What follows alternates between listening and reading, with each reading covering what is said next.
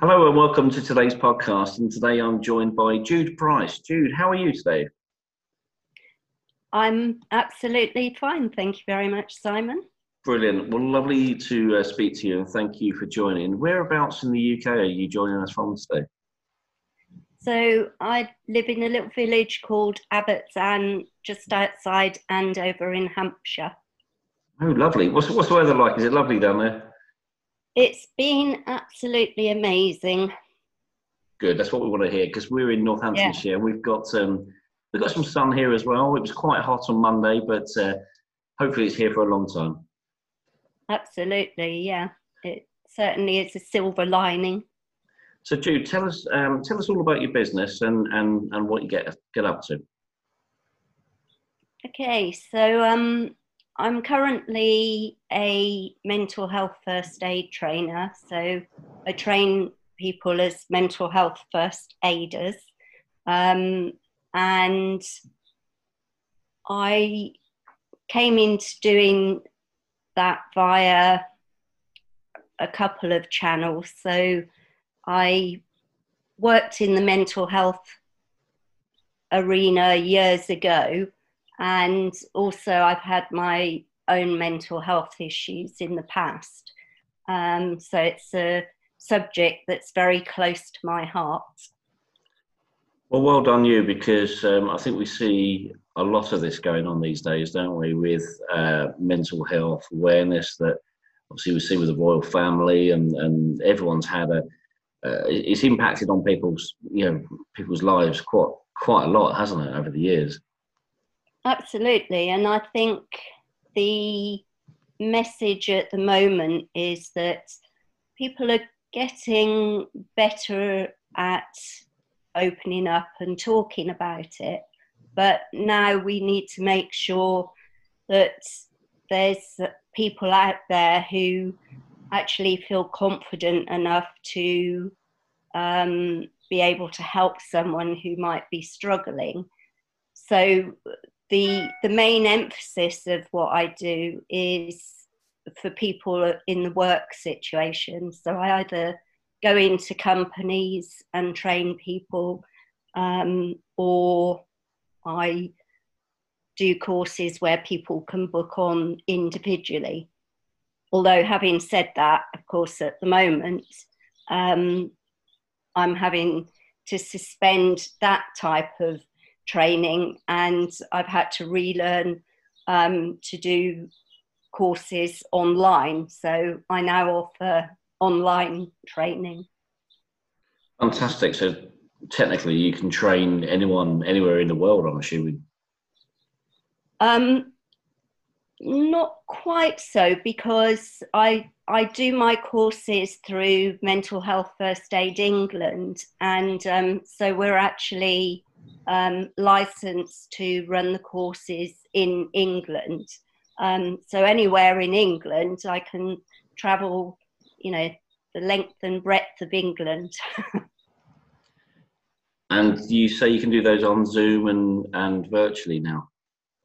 Oh, yeah, sorry. Yeah, so I mean, yeah, virtually I can travel the length and breadth of England. Yeah, the, the Zoom meetings have uh, opened up to us a, new world to us, haven't they? I mean, today I've been talking to people in Liverpool. Yesterday I was talking to people in Manchester, and I haven't even started my car engine. It's amazing how these Zoom calls have uh, made a bit of an impact on us all, isn't it? Absolutely, and and one of the good things, and I think we'll we'll sort of probably end up um, carrying on as we go forward, is that people save so much time um, talking to each other via Zoom and other channels. And um,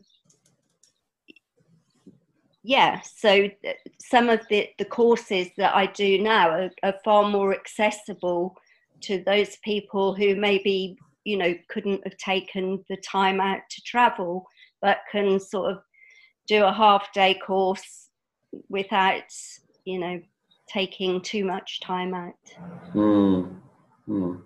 With regards to um, companies, and you know, historically we've always seen a first aider within a company, but now we're looking at a mental health first aider. Does it have to be a designated individual, or is it sort of down to the company that they want to find someone that will actually take that that responsibility within the business?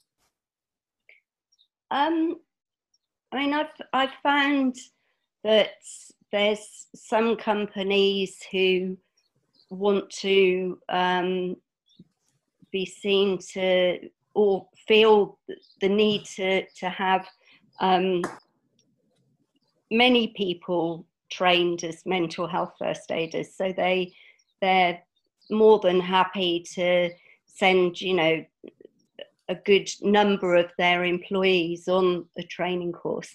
Um, and then you get other companies that are just sort of doing the tick box thing, and so they probably will just have one designated person. And how has um, how has the lockdown period been for you with with business? Have you seen uh, like an increase in inquiries and things from people wanting to learn how they can cope with their staff when, or not cope, that's the wrong word, but how they can how they can maybe you know offer this um, mental health uh, welfare within their business? Have you seen more of an increase at all? Um, not at the moment. I think uh, everybody's been just struggling with readjusting to what's going on.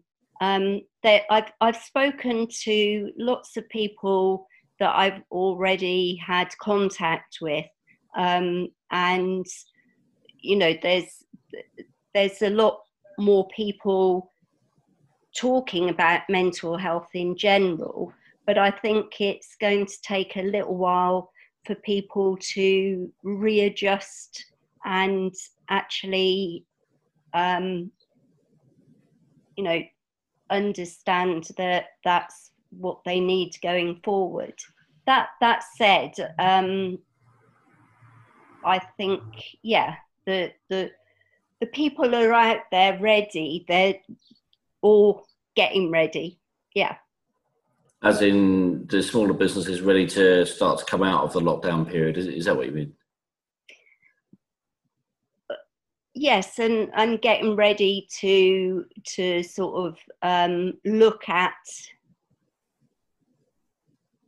the the next steps, and that that probably will entail um, re-looking at the mental health it's such a big thing. The organize- Sorry. As I say, it's such a big thing these days, isn't it? It's um, you, you know, it's just just kind of evolved over the years, hasn't it? The, the whole mental health um, topic, and it's it's great that we're able to talk about it. And and obviously, we saw Mental Health Awareness Week last week, but I think you know the um, the media have done a great job in being able to you know promote people's mental health and yeah, make people realise there is support for them, and you know, to be able to take that into the workplace is is is critical. I think in this day and age, isn't it? Absolutely, and because um, I also run a project, World Doodle Day, and part of that is actually looking at using creativity um, as a channel for releasing emotions, for self-expression and part of the reason I set that up was that a lot of the time people are a bit concerned about um, what people might think when they start talking about mental health.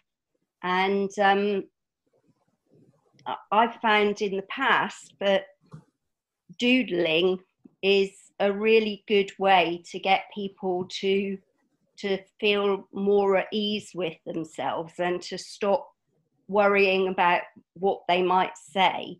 So I encourage people that, you know, while they're talking about mental health, to actually have a bit of paper and just doodle so that they don't feel like they're being put on the spot.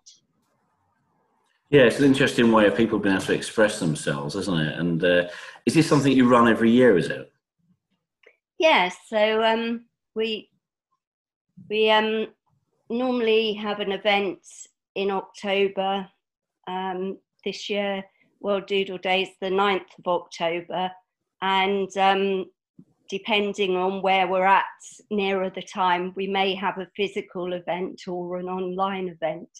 Um, but um, yeah, we do a couple of things. We encourage people to doodle and then to um, share stories about how doodling has benefited them, especially with their mental health.